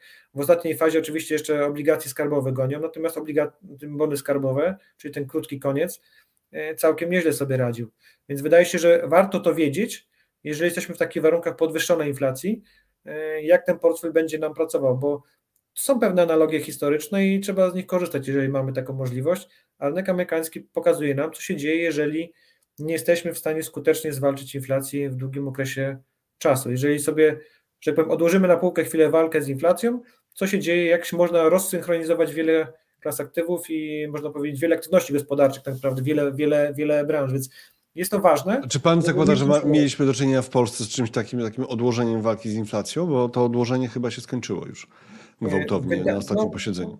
Patrząc na poziom inflacji w Stanach i tam, jakie są stopy procentowe, które są powyżej tej inflacji, tam chyba jednak była większa chęć walki, natomiast u nas była wielka chęć stymulowania gospodarki, czyli, czyli wzrostu gospodarczego. I wydaje się, że jeżeli mamy być tak książkowo, no to powinny być pewnie historycznie jeszcze nieco wyżej te stopy, niedużo, ale jednak, natomiast y, nie można mieć dużo uwag, jeżeli chodzi o to, no po prostu mamy gospodarkę, która też jakby rośnie y, dosyć dynamicznie i i wydaje się, że to w miarę nieźle wyszło, w sensie takim obiektywnym już, tak, że, że mamy pewne zaległości, w sensie takim, że powinniśmy być może troszeczkę dłużej też przytrzymać na zbliżonym poziomie, wątpię, żebyśmy jakoś istotnie może podnosili, nawet jeżeli jest taka po, po, potrzeba, ale zasadniczo te, e, ten poziom, który jest, no, powinien przez jakiś czas być utrzymany, żeby zobaczyć, że te zmiany są faktycznie trwałe. O to chodzi. Bo na końcu chodzi o to, żeby zbić te oczekiwania inflacyjne, tak? Mhm. E, to teraz, e, to był taki big picture ze Stanów, tak, tak tego, e, pokazanie tego okresu, kiedy Stany miały szczyt inflacyjny, no i tutaj ta teza, że to akcje jednak w takim okresie, to kilkunastoletni okres, tak, że w tym okresie trudnym, Tak, to jednak akcje zachowywały się najlepiej, mimo że jak się spojrzy na wykresy, to się tam można znaleźć długie okresy, kiedy, kiedy nic się nie zarabiało niby na akcjach, no ale jak ktoś tam inwestował regularnie, to też e, kupował akcje bardzo tanio wtedy, kiedy spadały, tak? Tutaj jest akurat taki okres mm, przykładowy dla korzyści z inwestowania regularnego. E, a teraz wracamy do, teraz już idziemy do Polski i ten background niezbędny, gospodarczy background, gospodarka będzie rosła na inwestycjach i Polska jest e, jednym z największych beneficjentów nearshoringu na świecie. Nearshoring, friendshoring, e, czyli przenoszenie produkcji z gdzieś tam z dalekiej Azji, gdzieś bliżej nas. Tak? Polska drugim Meksykiem albo Meksyk drugą Polską, bo to o Meksyku się mówi w kontekście Stanów, że Stany bardzo chętnie widzą inwestycje takie czysto produkcyjne właśnie w Meksyku, a nie gdzieś tam daleko. I nie gdzieś tam w, w, w nieprzyjaznych jednak Chinach. I są tego e, zauważalne konsekwencje. Konsekwencje w sensie pozytywnym dla nas, bo, bo to jest okres porównywalny tylko i wyłącznie z tym po naszym wejściu do Unii Europejskiej w 2004 roku. Jeżeli tak aż jest. tak? Aż tak? To jest taka to, skala. Bo to, jest, bo to są bezpośrednie inwestycje zagraniczne jako procent PKB. I proszę zwrócić uwagę, że tam też były 3-4 lata, które no boost był nieprawdopodobny. Przecież my pamiętamy, że no to była bardzo duża zmiana, natomiast e, później ten jakby tutaj te wskaźniki nieco się obniżyły i jakby inna była struktura wzrostu. Natomiast wracamy do tego, przez ostatnie dwa lata również były bardzo wysokie, to są dane z Banku Światowego i przyszły rok nie zapowiada się gorzej. W sensie takim, że nadal jesteśmy gdzieś tam topową destynacją, jeżeli chodzi, topowym kierunkiem, jeżeli chodzi o te nowe inwestycje na świecie. Ten nasz taki, powiedziałbym, prestiż, czy w różnych obszarach E, można powiedzieć, nie powiem, że powód do normalności. E, powiedziałbym, być może ktoś tak postrzega to nas tutaj lokalnie, ale na zewnątrz my nadal mamy, jesteśmy świetnym rynkiem do inwestowania i byliśmy przez ostatnie kilka lat, więc to tak nie jest, że polityka to miała jakieś istotne znaczenie, bo ogólnie właściwe kierunki obrony były już dużo dawniej i obydwie, można powiedzieć, ekipy rządzące kontynuowały ten proces, więc to nie jest tak, że było źle, teraz będzie super. Po prostu były okresy lepsze, gorsze, ale nadal ten wysoki wzrost był utrzymywany. I teraz on jest po prostu powyżej, można powiedzieć, takiego, takiej średniej, można powiedzieć. Mhm. A jeszcze dodatkowo, jeżeli środki z KPO zostaną odblokowane, to są szacunki, że to jest wartość 159 miliardów w różnych programach wydane. Oczywiście są tam specyfikacje pewnie na co, dokładnie tak, jakie są obszary. Natomiast to jest prawie 5% PKB do wydania w niecałe tutaj do końca 2026 roku, czyli mamy na to 3 lata de facto. Więc to jest bardzo duży skumulowany napływ tańszego finansowania, tak? No dobrze, ale jak to wydać dobrze? Jak to wydać dobrze jeszcze? Bo to taka nie wszystko kasa będzie wydane dobrze, jak to w historii bywa. Część się wyda dobrze, część się wyda różnie, średnio, a czasami będą pewnie projekty, które będą słabe, ale tak zawsze jest, tak? Że nie jest to zawsze mhm. super efektywne. Natomiast patrząc na to, jak sobie poradziliśmy na tle świata... Okej, okay, ale nawet na słabych to ktoś zarobi, tak? To można powiedzieć tak już radykalnie, że to i tak dobrze, bo ktoś zarobi, byle zarobił oczywiście w, zgodnie z zasadami, przepisami, prawem, legalnie. To się gdzieś tam tak, przełoży. Powiedziałbym tak, że my zawsze lubimy narzekać w Polsce, a to dobrze, to jest taka konstruktywna krytyka, mhm. każdy to wie, że jakby jestem taki naturalny hejt, czy w polityce, czy w biznesie. Lubimy Oczywiście tak wolelibyśmy, żeby każda złotówka była wydana dobrze. Absolutnie. E, z, z tych 159 miliardów złotych. No i teraz e, e, idziemy do kolejnego punktu, czyli najwyższy zwrot z kapitału własnego na spółkach notowanych na GPW. Tak, zwrot tak. z kapitału na indeksu WIG wynosi obecnie 12%, co jest najwyższym poziomem od 2011 roku. Średnia dla okresu z lat 11-21 wynosi 9,5. Co to, co to oznacza? Oznacza to ni mniej, ni więcej, że spółki są bardziej efektywne. To znaczy, że zysku, które wygenerowały e, z danych kapitałów mamy więcej. To mniej, mniej więcej oznacza to, że jesteśmy bardziej atrakcyjni inwestycyjnie. I to jest bardzo duża zmiana. W sensie takim, że zmiana jest taka, że nasze spółki zrobiły się bardziej efektywne, już jakby patrząc z tego punktu widzenia. Oczywiście to nie jest idealny wskaźnik, natomiast on mówi trochę, gdzie się przesuwamy jakby też jakby z jakością spółek jakby i z tymi zagregowanymi zyskami. Oczywiście jest bardzo duży udział banków w tej całej historii, ja też powiem to dalej, bo to trzeba będzie troszeczkę rozwinąć, ale zasadniczo jest to bardzo duża pozytywna zmiana dla naszego rynku, co mniej, mniej więcej oznacza, że wraca, wraca zainteresowanie inwestorów. To jest też jeden z powodów, e, gdzie oni są, gdzieś tam też porównują nas do innych rynków, tak, do innych spółek i jakby no w, screening, w takim screeningu samym tych spółek wychodzi, że sytuacja jest dużo lepsza, pomimo nawet tych wzrostów. Ale jeszcze ważniejsze jest to, że Polska przez ostatnie kilkanaście lat była notorycznie niedoważona. To jest ten szary taki wykaz na sam dole, te, te, te takie słupki, te kolumny, to jest y, w BIPS-ach, czyli tam w, w punktach procentowych, niedoważenie, przeważenie e, w funduszach emerging markets, tak? Czyli można powiedzieć tak, że to niedoważenie spada przez ostatnie okresy. I to głównie, to proszę zobaczyć ostatnie tam, e, można powiedzieć, kwartały. Ono się zmniejsza z istotnie ujemnych poziomów. I proszę sobie wyobrazić, że taka zmiana powiedzmy 0,2, no 0,25 bipsa, czy 0,30, no to jest prawie tam 1 czwarta albo 50% różnicy i to robi gigantyczną różnicę w napływach, a nasz rynek nie grzeszy płynnością, więc jeżeli chcemy to zrobić w sensie takim efektywnym, no to zostaje nam WIG 20, połowa MWIG 40, a jak się znudzisz, to niższej jakości spółki, relatywnie niższej jakości, bo nie da się tego inaczej zrobić technicznie, bo nikt się nie zapakuje w sensie takim rozumnym w SWIG 80. Ten indeks zostanie z boku, zostanie pominięty, można powiedzieć, w tej fazie wzrostów, bo można te akcje kupić, bo to zawsze łatwiej kupić, ale dużo trudniej będzie je sprzedać, w sensie efektywnie. Więc zasadniczo zawsze lepiej gdzieś tam być w tym rejonie, gdzie są te dobre jakościowo spółki, to głównie MWIG 40 i częściowo WIG 20 oczywiście, tak? No bo nie ma Ten, ten znienawidzony, odsądzony od e, czci i wiary, tak, mówi tak, tak WIG 20, który y, nawet tutaj w naszych live'ach kiedyś E, Rafałowi się udało go nazwać dżownicą czy gąsienicą, już nie pamiętam, co, co zrobiło pewną karierę na naszych e, topczatach no wśród widzów, tak. Ale to jest też jeden z powodów, dlaczego na przykład krajowi inwestorzy zaczęli na przykład w strategiach akcji polskich umieszczać element komponent zagraniczny, czy nawet w benchmarkach. Dlaczego? Hmm. Dlatego, że była tak sytuacja zła, że no przykro było na to patrzeć przez wiele lat. Przecież inwestorzy w ogóle jakby nie byli zainteresowani. Był gigantyczny wzrost przez ostatnią dekadę tych kategorii zagranicznych, bo każdy był zdegustowany inwestowaniem w polskie akcje. Co z tego, że PKB rosło, jak giełda nie odzwierciedlała tego w ogóle, tak? Było to żenujące widowisko. Czyli, czyli teraz czym prędzej wracamy do home bias, do lansowania przywiązania do krajowego rynku, tak? Czym Myślę, prędzej? że ci, którzy tutaj są, y, ta miłość im się tylko przypomniała, ale ci, którzy nie byli na tym rynku, wrócą, bo no my jesteśmy, że tak powiem, fully invested, w sensie takim, mamy te polskie akcje, cieszymy się, cieszy nam, nas, można powiedzieć, ta reakcja powyborcza, cieszy nas ten rajd, natomiast patrzymy realnie, 30% wzrostu MWIG-u, 30% wzrostu set szerokiego indeksu, trzeba się racjonalnie zastanowić, co dalej w przyszłym roku. I teraz to, co będzie najważniejsze, to jest to, jak sobie to złożymy wszystko, bo proszę zwrócić uwagę, prognoza Bloomberga, jak sobie zobaczymy, jakie są prognozy wzrostu, wzrostu zysków na takie EPS, czyli earnings per share, to jest wskaźnik e, zysk na akcję, on jest płaski w 2024 i 2025 dla indeksu WIG. Co to oznacza? Oznacza to, że mamy tak, że PKN i CD Projekt, które miały bardzo duży pozytywny wpływ na wyniki indeksów, do kolejnego takiej sytuacji wojennej prawdopodobnie nie będzie przez następny rok, dwa. Ale mamy sytuację z CD Projektem, on też gry nie wyda w przeciągu roku, dwóch, tak dużej jak poprzednio. To jest, na, to jest naturalne, ale to, co przykuwa uwagę, a oczywiście MWIG, SWIG, one dowiozą swoje wzrosty, bo zasadniczo tamte segmenty rosną szybciej. To jest wszystko jasne. Ale przed chwilą o SWIG-u e, mówił Pan raczej jako o indeksie, który zostanie z boku. Z boku zostanie, dlatego że nie zostanie kupiony przez zagranicznych inwestorów, bo oni wiedzą, że nie wyjdą z tego. Kupią to inwestorzy lokalni.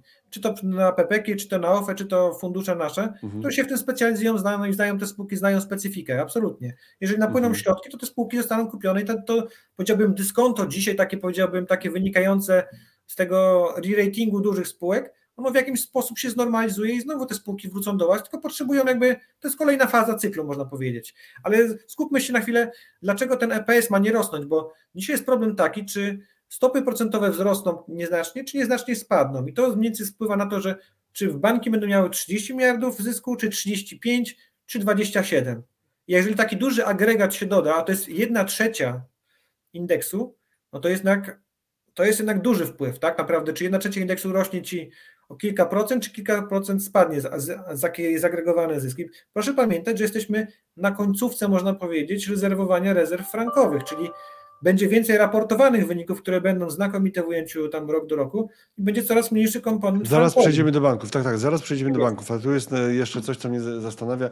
Konsensus na nominalny wzrost PKB w 2024 wynosi plus 8 i plus 7 w 2025 roku. Tak, i z czego to wynika? No to jest połączenie inflacji i, i, i, realnego wzrostu gospodarczego. Czyli nawet jeżeli założymy, że ta inflacja zostanie na poziomie 5%, z tym mało osób się kłóci, można powiedzieć. Jeżeli dodamy, że ten wzrost będzie niski, powiedzmy nawet 3%, a już są wyższe prognozy, no to łatwo policzyć, że wychodzi nam około 8%, 7%. A proszę zwrócić uwagę, że giełda jest rynkiem nominalnym.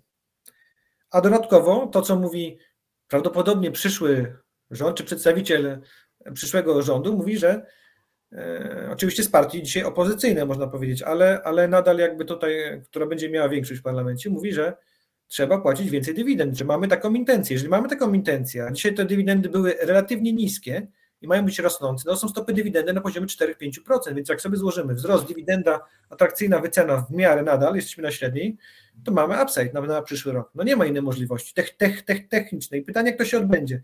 Czy do końca roku będzie bardzo silny wzrost, jeszcze jakby przesilenie, czy zostawimy sobie trochę oddechu na przyszły rok? To jest główne pytanie, takie, na, które sobie zadają się uczestnicy rynku, bo jest pewna niepewność z tym związana. Tak? Który scenariusz się bardziej zre, z, zrealizuje? I teraz klucz jest skupienie się na bankach. Jak wyglądają te banki i dlaczego to jest ważne?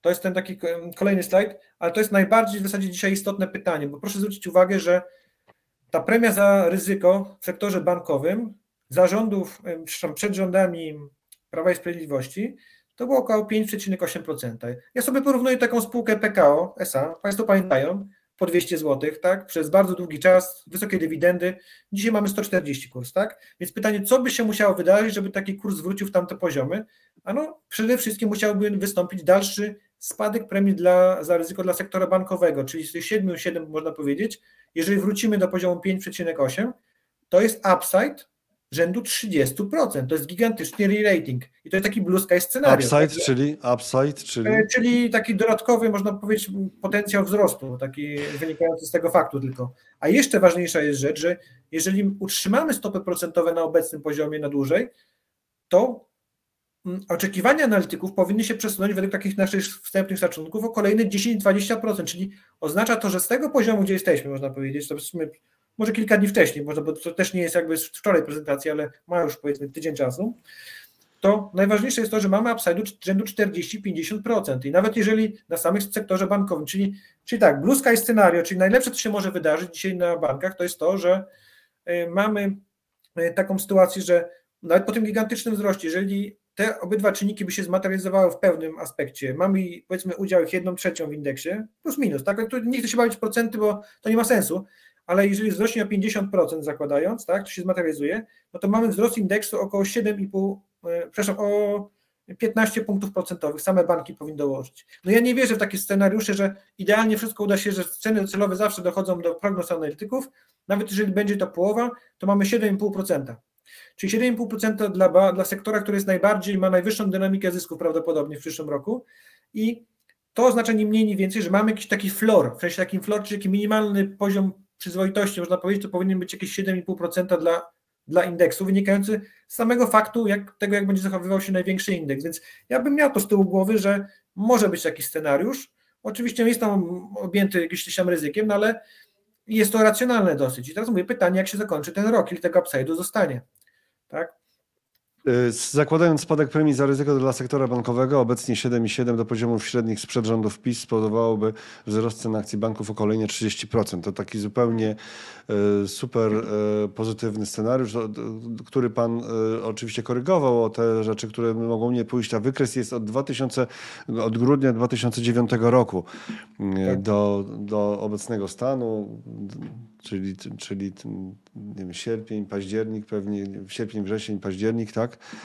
Czy, czy początek listopada, bo osoby oglądające nas na smartfonach na pewno tego nie widzą, tych napisów, Tak tych cyferek, ale tak, ale zostało to powiedziane, myślę, bardzo, bardzo obszernie i bardzo ciekawie. No i teraz Polska na tle rynków rozwiniętych. Tutaj jest takie pytanie, kiedy my będziemy w końcu rynkiem rozwiniętym. Rzeczywiście, no bo jesteśmy według jednej, tam jednej, jednej z instytucji, zostaliśmy kilka lat temu wciągnięci na listę Developed Markets, ale no to wiadomo, że nie wszystkie zjawiska były typowe dla Developed Markets, a część zjawisk była typowa dla emerging markets, taki etap przejściowy. To teraz my na tle rynków rozwiniętych. W kontekście to pytanie, kiedy będziemy w końcu traktowani jak DM? DM? Mam nadzieję, że nigdy. Ale dlaczego? Serio? Ale dlaczego? No jasne. Dlaczego? Bo developed markets musi być wystarczająco duży, płynny, przede wszystkim musi mieć mocne spółki. Do takich PKN-ów to musi być tam z 10, bo chodzi o to, że można być developed markets i można być na samym końcu. Wolę być w kategorii giełdowej. To nie chodzi o to, żeby być naj, że tak powiem, najbiedniejszym wśród bogatych, tylko ale w tej giełdowej historii lepiej jednak być wysoko gdzieś w kategorii rynków wschodzących, niż, e, niż najmniejszym w rynkach rozwiniętych, bo po prostu zginiemy tam. Po prostu jesteśmy za mali. To jest nie ta masa, nie ta masa kapitalizacji rynkowej, więc ja nam tego nie życzę. Bo... Czyli najpierw trzeba zrobić masę, potem rzeźbę. Okej, okay, to teraz Absolutnie. pytanie, jak wyglądamy na tle rynków rozwiniętych? I to jest super slajd, bo to jest z końca października akurat, czyli przed kilkuprocentowymi wzrostami tak naprawdę w, ty, w tym miesiącu. I proszę zwrócić uwagę, że my bierzemy cenę do wartości księgowej, czyli najbardziej oczyszczony wskaźnik. Patrzymy sobie na tak zwane bandy wycenowe, czyli odchylenie standardowe, e, jedno, dwa odchylenie standardowe w górę i, i jedno odchylenie, dwa odchylenie standardowe w dół. Czyli są takie, można powiedzieć, w bandach się poruszają te rynki. I teraz tak, z czego to wynika? Wynika to, jak sobie to złożymy, to wychodzi nam, że rynek amerykański jest relatywnie nieatrakcyjny w relacji do swojej historii. A z drugiej strony, jak sobie popatrzymy na czy nasz indeks WIG, czy indeks e, Eurostoxa, one są blisko średnich. Natomiast to, co zostało zmasakrowane, to jest indeks akcji niemieckich, DAX. Ten DAX to już nie jest ten stary DAX, tylko DAX poszerzony tam bodajże 10 spółek, jest ich tam 30, a nie 20. E, ale chodzi o sam fakt e, bardziej taki, że jeżeli nasz największy partner finansowy, taki mówię biznesowy jest dzisiaj w trudniejszej sytuacji, bo gaz, bo, bo rura, bo ceny energii, bo jeszcze rozruchy mają u siebie, ogólnie mają biurokrację większą, więc mamy tam dużo problemów, które się nagromadziło, natomiast nie ulega wątpliwości, że coś dojdzie do ekstremum, to w pewnym momencie zaczyna wracać, jeżeli pojawią się ku temu warunki, a jeżeli rentowności obligacji dają szansę, żebyśmy wrócili, no to już ten taki re-rating się częściowo zaczynał dokonywać w tym miesiącu. DAX zrobił bodajże 6% w tym miesiącu, tam z 14800 przesunął się na 15800, mówię w tysiącach punktów. Natomiast i to właśnie gdzieś tam sugeruje, że warto patrzeć na te ekstrema na różnych rynkach, bo jeżeli tamten rynek rusza, to jest kolejny argument dla naszego lokalnego rynku, że my też prawdopodobnie mamy takiego małego boosta, bo to jest podobna jednak ge, ge, geografia. Nie są te same kategorie rynek rozwinięty, natomiast Natomiast oczywiście też tam są spółki cykliczne i u nas są spółki cy, cy, cy, cykliczne, więc na to inwestorzy też patrzą. Tak? I, i jeżeli sobie przejdziemy dalej z tą Ameryką... No zostajemy jeszcze na rynkach rozwiniętych, tak. Tak jest, tak jest, bo co się wydarzyło? No, to już można powiedzieć chyba 50 raz, ale jest to ważne. Te największe 7 spółek, tak naprawdę było ich więcej. Tam było ze 30 powiedzmy takich dobrych spółek, które zrobiły super performance w tym roku. Zmasakrowało całą resztę, w sensie takim tak średnio. Czyli mieliśmy odwrócenie dokładnie 2022 roku. I teraz tak, czy ja uważam, że to jest normalna sytuacja? Częściowo tak, ponieważ największe spółki dowiozły wyniki. Prognozy wzrostu się przesunęły, spółki szybko zareagowały na trudną sytuację zwolnieniami, redukcjami wydatków. Natomiast pytanie jest takie, czy na przyszły rok po 45% wzroście spółki technologiczne, czyli te największe można powiedzieć, czy mogą dalej rosnąć? Ja domniemuję, że tak, ale nie wszystkie, i prawdopodobnie nastąpi podział nawet wśród tej top 7, tych kilkudziesięciu, że będzie część, która naturalnie rzecz, siłą rzeczy się cofnie i może być taki scenariusz, że bardzo duża, szeroka gama spółek tych niżej wycenionych, powiedziałbym, trzeba poszukać po Russell 2000, tak się, do czego też często gdzieś tam odnoszę, ale to jest fundusz, to jest, to jest jakby indeks, który nie zachował się jakoś szczególnie dobrze, ale w tych takich sektorach mamy bardzo wiele ciekawych spółek, dużo niżej wycenionych. Niektóre są na poziomie polskich wycen, to jest bardzo ciekawe. I ta szerokość rynku jest martwiąca. W sensie martwiąca, że. Że wąskość. Sensie... Kiedyś w tak. jednym z live'ów już, o to było już dawno, bo przecież e, ta e, sytuacja skupienia na tych kilku największych spółkach, Magnificent Seven, tam tak. Magnificent no, Eight, to no, już trochę trwa. To tutaj stworzyliśmy taki, takie nowe określenie nieznośna wąskość rynku, oczywiście nawiązując, parafrazując pewną, tytuł pewnej słynnej książki, nieznos, nieznośna wąskość rynku. I to tak, właśnie widać na tych wykresach, ale to rozumiem, zakłada Pan, że te y, spółki, które nie pokazywały jakiegoś wyczynu giełdowego wcześniej, to, mają szansę tam urosnąć, zacząć Absolutnie. nadganiać. I teraz ale to, jednak jest tak, ale to jednak jest tak, że te spółki największe, one ciągle mają y, ogromną zdolność zarabiania pieniędzy. To Absolutnie. nie jest tak, że one przecież nagle się zamkną, nie będą generować nowych produktów. No, plotły świat swoimi pajęczynami e, i sprzedają ten cross-selling, uprawiają, sprzedają, sprzedają, sprzedają, mają gigantyczne zasoby danych, a to dane są paliwem dla sztucznej inteligencji, więc też jeżeli chodzi o ten AI, którego wszyscy chyba po tym roku mamy trochę dosyć, ale i przez to przestajemy zauważać, że to rzeczywiście może być jednak czynnik, który zmieni e, sposób zarabiania, zmieni świat, zmieni możliwości e, osiągania sukcesów w biznesie dla tych spółek, które będą mogły rzeczywiście wykorzystać e, a nie tylko być jakimś tam konsumentem rozwiązań. I powiem panu, że wierzę, że to się uda. W sensie takim uda się w takim sensie, że one to jednak zrobią. Niestety będzie też taka trochę sytuacja, którą też ostatnio słyszałem, e, przeczytałem też, że są przedstawiciele funduszy Venture Capital, którzy tam inwestują na tym rynku od wielu lat, od dekad i mówią w skrócie, że jeżeli to, co my sądzimy, że się wydarzy w tej generatywnej sztucznej inteligencji jest prawdą, to bardzo duża część małych spółek czy takich średnich spółek nie będzie miała w ogóle racji bytu. Cały rynek venture capital jest zagrożony. Chodzi o to, że dzisiaj Microsoft czy Amazon, które tam się ścigają tak naprawdę, czy, czy Meta, które się ścigają z CapExem takim w rynku AI, żeby swoje modele doskonalić, tam będzie potworna rywalizacja największych spółek, które na końcu stworzą te produkty, sprzedadzą te usługi, tylko że one będą istotnie tańsze, one będą nierentowne w pierwszej fazie. Nikt na tym nie zarobi w pierwszej fazie, natomiast będzie walka o udział rynkowy w pierwszej fazie, ale do tego potrzeba gigantycznych capexów i to, takich wydatków Mm. inwestycyjnych. I to się wydarzy, to widać po Nvidia i zaraz pokażę też tą strukturę rynku, ona jest bardzo Okej. ciekawa. I, Ale- I chodzi o to, że może być taki scenariusz, że nie tylko zarobią te największe spółki, które będą zwycięzcami, czy, czy, czy, czy hy- hyperscalers, to się na to mówi, czyli czy te spółki, które są w stanie bardzo szybko rosnąć jednocześnie dużo inwestować, ale też spółki, które będą nowe, które powstaną i te, które do tej pory gdzieś tam są tymi lagardami, gdzieś tam z tyłu. Są w tym S&P pozostałym 493, które zaczną z tego korzystać, bo te produkty wyjdą, no teraz na dniach wychodzą, że tak powiem nawet, i w przyszłym roku. I chodzi o to, że zaczniemy widzieć pewien efekt wzrostu produktywności w wielu firmach. I to będzie zaskoczenie. I teraz pytanie jest takie, kto będzie skuteczny, szybki we wdrożeniach, wygra. Kto jest wyceniony poniżej swojej średniej, na przykład w swoim subsektorze, jeszcze to zrobił, taką restrukturyzację można powiedzieć wewnątrz firmy, jeżeli uda mu się coś skorzystać, jest pole do re-ratingu takich spółek, czyli jest pole do istotnych wzrostów kursów w krótkim okresie czasu. My to obserwowaliśmy w wielu spółkach te- technologicznych w minionym roku. Proszę sobie nawet wyobrazić, że sektor powodnikowy wzrósł po ponad 30 czy nawet 40%, nie tylko na NVIDIA, ale pozostałe spółki, spółki, które nawet miały problemy w sensie z dowiezieniem wolumenu wzrostu, nawet miały spadkowe, że tak powiem, dynamiki, tak, czyli chodzi o przychody, zyski, ale chodzi o to, że zmienia się też momentum, czyli my już zeszliśmy z momentu, gdzie mieliśmy nadmierne zapasy. My Panie- idziemy w moment, czy taki, to jest taki moment, taki truth, tak, tak się to też nazywa, że najgorsze jest za nami. Proszę zobaczyć Europa, ISM, PMI w dołkach, ale to już jest przeszłość. To jest to, co mamy. Panie Marku, Tu ciągle jesteśmy przy Stanach i ciągle jesteśmy przy... Co, co ten wykres oznacza? Tutaj mamy... Oznacza to, że e, analitycy się podnoszą ze swoimi prognozami. Myśleli, że jednak nie będzie tak dobrze, okazuje się, że są zaskakiwani im plus, a ponieważ są zaskakiwani im plus, muszą podnosić swoje prognozy. Co gorsza, te osoby, które były bardzo ostrożne, podnoszą się też na przyszły rok z prognozami. To nie tylko dla największych spółek, ale też dla mniejszych spółek. E, Ale to nie dotyczy wszystkich, Mhm. to nie jest szerokie, to dotyczy tylko, mówię, wybrańców. Można. Okej, i idziemy dalej. Musimy zmierzać do finału, panie Marku. E, tym bardziej, że internet się zaczyna tam u pana kończyć w tym pięknym mieście, e, e, na obrzeżach którego pan jest, bo Tak to jest. nie wiem, czy możemy zdradzić. Możemy zdradzić, tak? Możemy zdradzić? Gdzie pan... No nie, zostawmy to, niech będzie to tajemnica.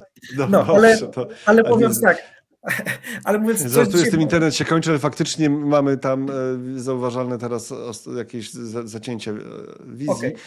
No To, teraz już naprawdę w takich e, ostrych krokach e, jedźmy dalej. To jest ważne, jakie jest nastawienie inwestorów. Proszę zwrócić uwagę, na koniec października praktycznie mieliśmy bardzo dużo przestraszonych inwestorów, czyli ten Bull and Bear Market z Bank of America, jest taki wskaźnik prognozowany, wyszedł on dwa dni temu, aktualizacja tego, Mhm. tego wskaźnika, jest na poziomie już neutralnym, czyli przesunęliśmy się w ciągu ile tam dwóch tygodni z poziomu strachu na poziom neutralny, czyli można powiedzieć im bliżej zbliżamy się do poziomów, to jest taki kontrariański wskaźnik, ale skuteczny. Ale tu jeszcze, jest- rozumiem, tutaj jeszcze jest buy, tak? E, silny. Baj jest części przestraszony i teraz jesteśmy już mniej więcej w poziomie, bo mówię, s- prezentacja nie jest najświeższa, w sensie z wczoraj, ma z półtora tygodnia, ale chodzi o to, że jak szybko te, teraz te minicykle mamy jak szybko te rotacje są w, sektorach, jak szybko zmieniają się nastroje. To jest najważniejsze. A co, go, co jest, bardziej ciekawe, że jeżeli szybko te nastroje się przesuwają w kierunku takiego be, beczego nastroju, to te amplitudy zmian są coraz większe. Jak sobie jeszcze to połączymy z faktem, że konsumpcja, inwestycje, czy takie prawdziwe, takie, takie realne PKB też w Stanach, on ma też zaczyna mieć pozytywne momentum, takie, czyli tych, na końcu konsumenta stać na to, żeby wydawać, więc pojawia się pewno pole do zaskoczeń pozytywnych, pomimo tego, że mamy część danych, gdzie mówię wprost, że inflacja spada, rynek pracy się pogarsza, to skąd nadal ten konsument ma pieniądze? I pomimo tego, że sytuacja jest relatywnie słabsza, jest tak zwany trading downs, czyli, czyli, czyli wolumeny spadają, ceny produktów rosną, no bo jakby firmy chcą chronić jakby tą swoją marżę. To jest zawsze najgorszą strategią jest obniżać ceny w kryzysie, bo później ciężko jest wrócić z tymi cenami. I tak naprawdę, jeżeli mamy inflację kosztów, no to trzeba te ceny podnosić, jakby i wolumen już jest wtedy drugorzędny. Ale widać, że dobra, dobra luksusowe słabują i tak dalej, ale na końcu się okazuje, jak patrzymy na agregaty, że te pieniądze nadal są. I, i więc widzimy też takiego, że e, nadal jest potencjał w sektorach, żeby zaskakiwać in plus. To nie jest wcale takie oczywiste. I to jest też funkcjonowanie inwestorów. Było bardzo dużo shortów mhm. na amerykańskich akcjach, Mamy spółki, które były całkiem przyzwoite, miały po kilka, kilkanaście procent kapitalizacji, które było wyszartowane, w sensie było na krótko, więc pokrywanie czegoś takiego przy istotnym ruchu rentowności obligacji jest dosyć brutalne. Brutalne w sensie takim, że musisz pokrywać straty, żeby nie mieć większych strat, zamknąć pozycję po prostu, się zneutralizować. Więc to też bardzo duży taki ruch który pomógł jakby w tym. Natomiast e, obiektywnie rzecz ujmując, akcje są mniej atrakcyjne niż obligacje w Stanach. No bo ta premia za ryzyko na rynku akcji, ona spadła do historycznie jednych tam z niższych poziomów. To trzeba, trzeba powiedzieć tak, że to nie jest jednorodny dzisiaj rynek, będą sektory, które będą zwycięzcami w 224 i kwestia jest taka, żeby nie przepłacać, a tych sektorów jest dużo, które miały problemy w tym roku, więc mogą być dynamiczne, dynamiczne ro, ro, rotacje. Jak można powiedzieć, na początku roku było, trwały bardziej po dwa miesiące takie cykle, skróciło się do miesiąca, teraz już tak naprawdę mamy cykle dwutygodniowe, tygodniowe często. Proszę zobaczyć. Nie, no nie, cykle dwutygodniowe? Chodzi mi, o to, że, chodzi mi o to, że bardzo duża zmienność na instrumentach bazowych powoduje Aha. bardzo istotne zmienności na poszczególnych subsektorach. To, to można sobie poobserwować, jak się zachowują spółki surowcowe, jak się rusza złoto, srebro. Można sobie na spółkę wrażliwych w sensie takim na ceny ropy, gazu. Gigantyczna jest zmienność, tak? Jeżeli chodzi o takie, można powiedzieć, e, e, e, zmiany. W... A tutaj mamy te dołki, tak? Te, te dołki, o których Pan mówił e, na tak. sektorach, tak. tych sektorach, które nie były modne, powiedzmy, tak? No tak, do tego... mhm. Mm, proszę zwrócić uwagę chociażby na consumer staples, healthcare czy utilities, które teoretycznie są postrzegane jako defensywne, a zupełnie były pominięte, dlatego że nawet w relacji do, e, do rentowności obligacji one nie są po prostu atrakcyjne dzisiaj. Przy takich stopach, które mamy, przy takich rentownościach obligacji, po co nam te dywidendy jeszcze z ryzykiem jakimś operacyjnym spółek, skoro skoro gdzieś tam e, one nie są dzisiaj bez, bezpieczne. I to też jest takie za, za, zauważalne. Sektor energetyczny miał fenomenalny miniony rok. To jest jedyny sektor, który zarobił, to bo, kilkadziesiąt procent te spółki porosły, a dzisiaj mamy momentum, które jest takie, można powiedzieć, wypłaszczone, że tak powiem, mają potencjał dywidendowy, ale to nie jest to samo. W sensie to nie jest to samo, natomiast długoterminowo oczywiście, że będzie nam brakowało czy surowców, czy będzie czy rynek ropy też nie jest jakoś idealny, jeżeli chodzi o samą swoją strukturę. Natomiast kwestia jest taka, że te cykle są dosyć szybkie i dynamiczne i nie ma jednej z jakiejś zwycięskiej strategii na, na przyszły rok. Więc my dzisiaj widzimy tak, że mamy świat, gdzie mamy te akcje, które relatywnie są nieatrakcyjne w tych rentownościach. Otoczenie makro można powiedzieć nie jest złe, ale mogło być lepsze, bo mamy, nachodzą się te różne cykle na, w różnych częściach świata. Zyski spółek są mimo tego solidne, i pytanie, kto pójdzie w ślady dużych spółek technologicznych? To jest nasze pytanie. Mamy ryzyka geopolityczne, bo tych konfliktów jest coraz więcej. Ryzyko fiskalne w Stanach, czyli tam będzie rozruba jeszcze przed wyborami pewnie. Natomiast podtrzymujemy nasze konstruktywne podejście do rynków akcji, bo wychodzi nam tak bottom-up, że te kilka procent co najmniej w przyszłym roku powinno być samych banków, już nie mówię o pozostałych e, mhm. E, sektorach. Natomiast ryzykiem jest to, jak szybko rośniemy do końca roku a sektory tematyczne, czyli czy to generatywna sztuczna inteligencja są bardzo duże i takie na przykład tematy z tymi lekami, one też są bardzo duże, w sensie typu, typu, typu Ozempic, czy te, ta branża odchudzająca, bo się okazuje, że spółki dwie, ta Eli czy Novo Nordisk, które rosły przez ostatnie trzy lata, pokazuje fenomenalne dynamiki wzrostu tych produktów. Cena ma się obniżyć o połowę teraz, jeżeli chodzi o, o ten najnowszy lek Eli. Znaczy, że zaczyna się walka o udziały rynkowe wśród ubezpieczycieli, żeby się dostać na listę refundacyjną de facto albo do tych programów, gdzie tam płacą i cena tego spadnie z 1000 na 500 dolarów, czyli tyle co rata za samochód i będzie można być 20% chudszym. No. no wychodzi, wychodzi rewelacyjnie. Też, znaczy ta dygresja, że takie rzeczy do tej pory robiono zmianą stylu życia, tak. e, z zmianą stylu życia, czy z, z uprawianiem sportu, no generalnie zmianą stylu życia, zmianą tak stylu jest. żywienia, ale to już takie etyczne oceny. No, leki są, te leki są chyba zasadniczo po to, żeby pomagać osobom chorym na cukrzycę, tak?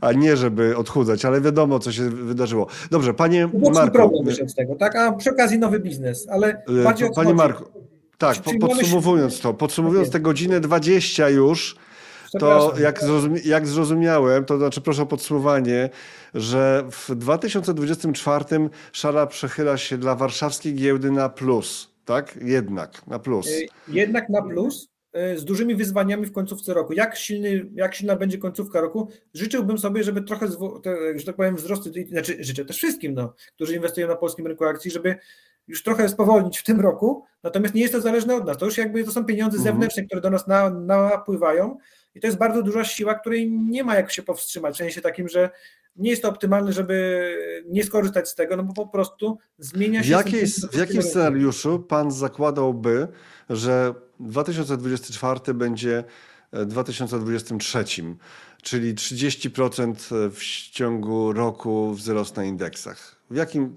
czy to jest realne? Co się musiałoby zdarzyć? Zakończenie konfliktu na Ukrainie, gdzie Ukraina zwycięsko wychodzi z tego starcia. Hmm, dobra, okej. Znaczy zakończenie, zwycięstwo tak, trzymamy kciuki, szanse Tak, na to, że to się tak A, wydarzy to jest nagle. inny To... scenariusz. Właśnie o to chodzi, że my dzisiaj Mhm. nie mamy jednego takiego dobrego scenariusza. Są bardzo trudne takie decyzje, albo normalizacja inflacji też. Też może być zaskoczenie. To znaczy, że będą problemy na świecie tak duże, że u nas ta inflacja zejdzie, da się ją okiełznać i będą pozytywne zaskoczenia, jeżeli chodzi o Ale spółki inflacji. przecież no, nominalnie zarabiają, więc dla taka umiarkowana inflacja nie jest zła chyba dla e, wycen giełdowych, dla Ale spółek, mam dla nadzieję, żeby wyników. PKB rosło szybciej, a, a bardziej ten stosunek między inflacją a wzrostem PKB, żeby się zmienił, tak? I jeżeli dalej będzie spadek dziesięcioletnich rentowności obligacji amerykańskich, czyli to się przesunie też na rynki zagraniczne, w tym Polski, to będzie duży booster do, do wycen, no bo jednak ta stopa wolna od ryzyka to jednak się odnosi do rynku obligacji i wtedy wyceny spółek automatycznie pójdą w górę, w sensie o kolejne kilka procent. Każdy spadek rentowności obligacji w Polsce oznacza, że e, wyceny spółek mają potencjał do wyższego wzrostu, no bo tak samo też wy- wycenianie, więc powiedziałbym tak, jest kilka elementów, które się na to składa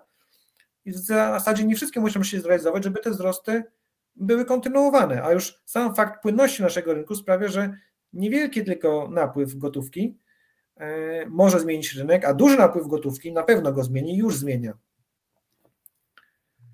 To w tym roku to WIG tak- 20 na 2,5 tysiąca, na 2500, w przyszłym na, do 3, e, pisze Tomasz e, i wszyscy powinni być zadowoleni. Realne? Znak zapytania. Życzyłbym sobie tego i wszystkim inwestorom. Natomiast wydaje mi się, że to będzie trudniejsze już. Do tych 3000 Mm. to bym się zastanowił.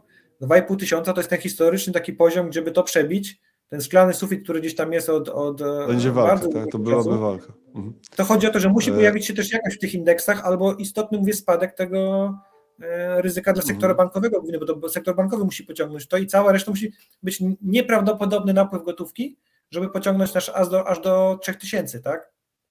Tutaj Honey Bad- Badger, nie wiem czy dobrze wymawiam, e, pisze, to tylko kolejny garb dżdżownicy, nie ma się co podniecać. O WIG-u 20. To No tak, było, bo jak mówiłem. To, co, od czego Ale- żeśmy zaczęli. Nasz rynek porusza się od bandy do bandy z przystankami. Czyli No tak, okej, ale czy, to, czy jest szansa zatem, bo to z tego wynika, co Pan mówił, że jest taka szansa, że będzie złamanie tego takiego y, zwyczaju, jaki mamy w ostatnich latach, że rok zły, rok dobry, rok zły, rok, do, y, rok dobry, tak? 2023 był, jest dobry, 2022 był zły, 2021 był dobry, tak? Y, No 2020 wiadomo, pandemia i tam było już odbijanie od połowy roku, ale w sumie to jeszcze nie było Tak, jakoś tam tak. rewelacyjnie. Powiem tak, że od wielu lat pojawiły się pierwsze szanse, że ten w końcu taki ten garb dżdżownicy zostanie złamany. Takie są warunki zewnętrzne się pojawiają dla naszego rynku i chciałbym, żeby to się wydarzyło, dlatego że to otwiera nam zupełnie nowe możliwości dla całego rynku. Natomiast praktyka pokazuje, że dochodząc do tych 2,5 tysiąca trzeba zachować większą ostrożność zdrowy rozsądek, można powiedzieć, bo to wynika po prostu ze struktury spółek, którą mamy. Natomiast mówię, y, z napływami naprawdę nie ma co walczyć. Jeżeli one są faktycznie istotne, jeżeli zagranica uważa, że jesteśmy ciekawym rynkiem, to po prostu trzeba z tego korzystać. No, no tylko oczywiście wszędzie jest zdrowy rozsądek. Wydaje mi się, że są na to szanse. Zdrowy rozsądek podpowiada, żeby oczywiście częściowo realizować zyski, no ale to, to tak zawsze jest po takich kilkudziesięcioprocentowych wzrostach. No i to jest też jakby też dziękuję. To, to wyjątkowo, wyjątkowo, wyjątkowo, za Tak ten jest. pierwszy raz, dobrze? Bo tak Pierwszy normalnie nie pokazujemy raz. takich rzeczy. Pierwszy tak raz, jest, no, w te, tak, no w następnych live'ach już tego nie zrobię, ale y, pan Marek y, prosił, żeby pokazać, bo Yy, No, Tak. no, bo- nowe, Z czego to wynika? Bo mamy dosyć trudną w- nazwę. Mamy dosyć trudną nazwę i wiele osób zadaje nam pytanie, skąd taka trudna nazwa? No cóż, mamy dwóch, można powiedzieć, e, e, partnerów biznesowych, Vienna Insurance Group, czyli duży, tak naprawdę, Mhm. no już upraszczając, to jest tak naprawdę PZU tylko dla rynku Europy Środkowo-Wschodniej, a C Mhm. Quadrat to jest wyspecjalizowany asset manager z, też z Wiednia, z Austrii i jakby to jest joint venture 51 do 49, ale to czym się wyróżniamy de facto, co dzisiaj można powiedzieć, powiedzieć to z czego, pan, z czego w ogóle znamy naszą grupę kapitałową, to jest to, że e, my w Polsce znamy Vienna Insurance Group tak naprawdę na rynku finansowym ona nie była obecna jako taka, w sensie na naszym takim giełdowym mało może znana, ale to są brandy typu Compensa, Vienna Life, Wiener, Interrisk, BeSafe, no i spółka przechodzi takie istotne w sensie zmiany konsolidacyjne, natomiast z drugiej y, spółki mamy tak naprawdę produkty w naszej ofercie. Mhm. I więc, więc taka No, nazwa ma- jest skomplikowana, ale jeżeli Państwo zapamiętają, to już jest na tyle dobrze. Tak, to fonetycznie macie nazwę bardzo taką swojską, tak? Bo pewnie wiele osób myśli, że to ma coś wspólnego z WIG-iem e, naszym jest. giełdowym, tak. Marek Kaźmierczak, zarządzający funduszami WIXE Kwadrat TFI, pięknie dziękuję za to spotkanie, za tę rozmowę i bardzo, bardzo gorąco przepraszam tych wszystkich, którzy pisali do nas, bo niewiele pytań się zmieściło. Następnym razem wybierzemy sobie e, dwa tematy, albo w ogóle jeden temat. Tu też był niby jeden temat. Jeden temat i trzy slajdy najwyżej, a reszta to będą pytania od was, bo po prostu rzeczywiście pan Marek potrafi, ma taki flow, e, ma taki flow i to był tutaj, jak pan powiedział w jednym miejscu, to ja pokażę teraz, mm, i to był flow show, proszę państwa. To był e, flow pana Marka Kaźmierczaka i show z tego flow się e, zrobił inwestycyjny. Bardzo dziękujemy. Prosimy o pytania pod e, filmem dla tych, którzy oglądają nas już w postaci filmu, a nie na żywo. Prosimy też o sugestie tematów dla, do kolejnych live'ów, do kolejnych odcinków w ramach analiz live. E, Zachęcamy do tego gorąco. E, W poniedziałek e, Rafał Bogusławski, w środę, e, w, poza tym, że live, analizy live, to jeszcze Kup Fundusz e, live też od godziny 12, ale, cykl, ale cykl wraca prosto w fundusz. Taki cykl, gdzie rozmawiamy z zarządzającymi i też będzie o akcjach. To w środę o 12. Zapowiedzi się pojawią, one już są zresztą na kanale Kup Fundusz wstawione, więc tam jeżeli ktoś ma już tam swoją subskrypcję, to na pewno już zobaczył, że jest taka zapowiedź. A panu Markowi gorąco, gorąco dziękujemy. E, Dziękujemy wam wszystkim. Do zobaczenia. Miłego listopadowego weekendu, e, niezależnie od pogody, żeby e, tam wam się dobrze wiodło przez te najbliższe No i- No i udanych inwestycji, zdywersyfikowanych, zdrowego rozsądku. Oczywiście. Pozdrawiamy.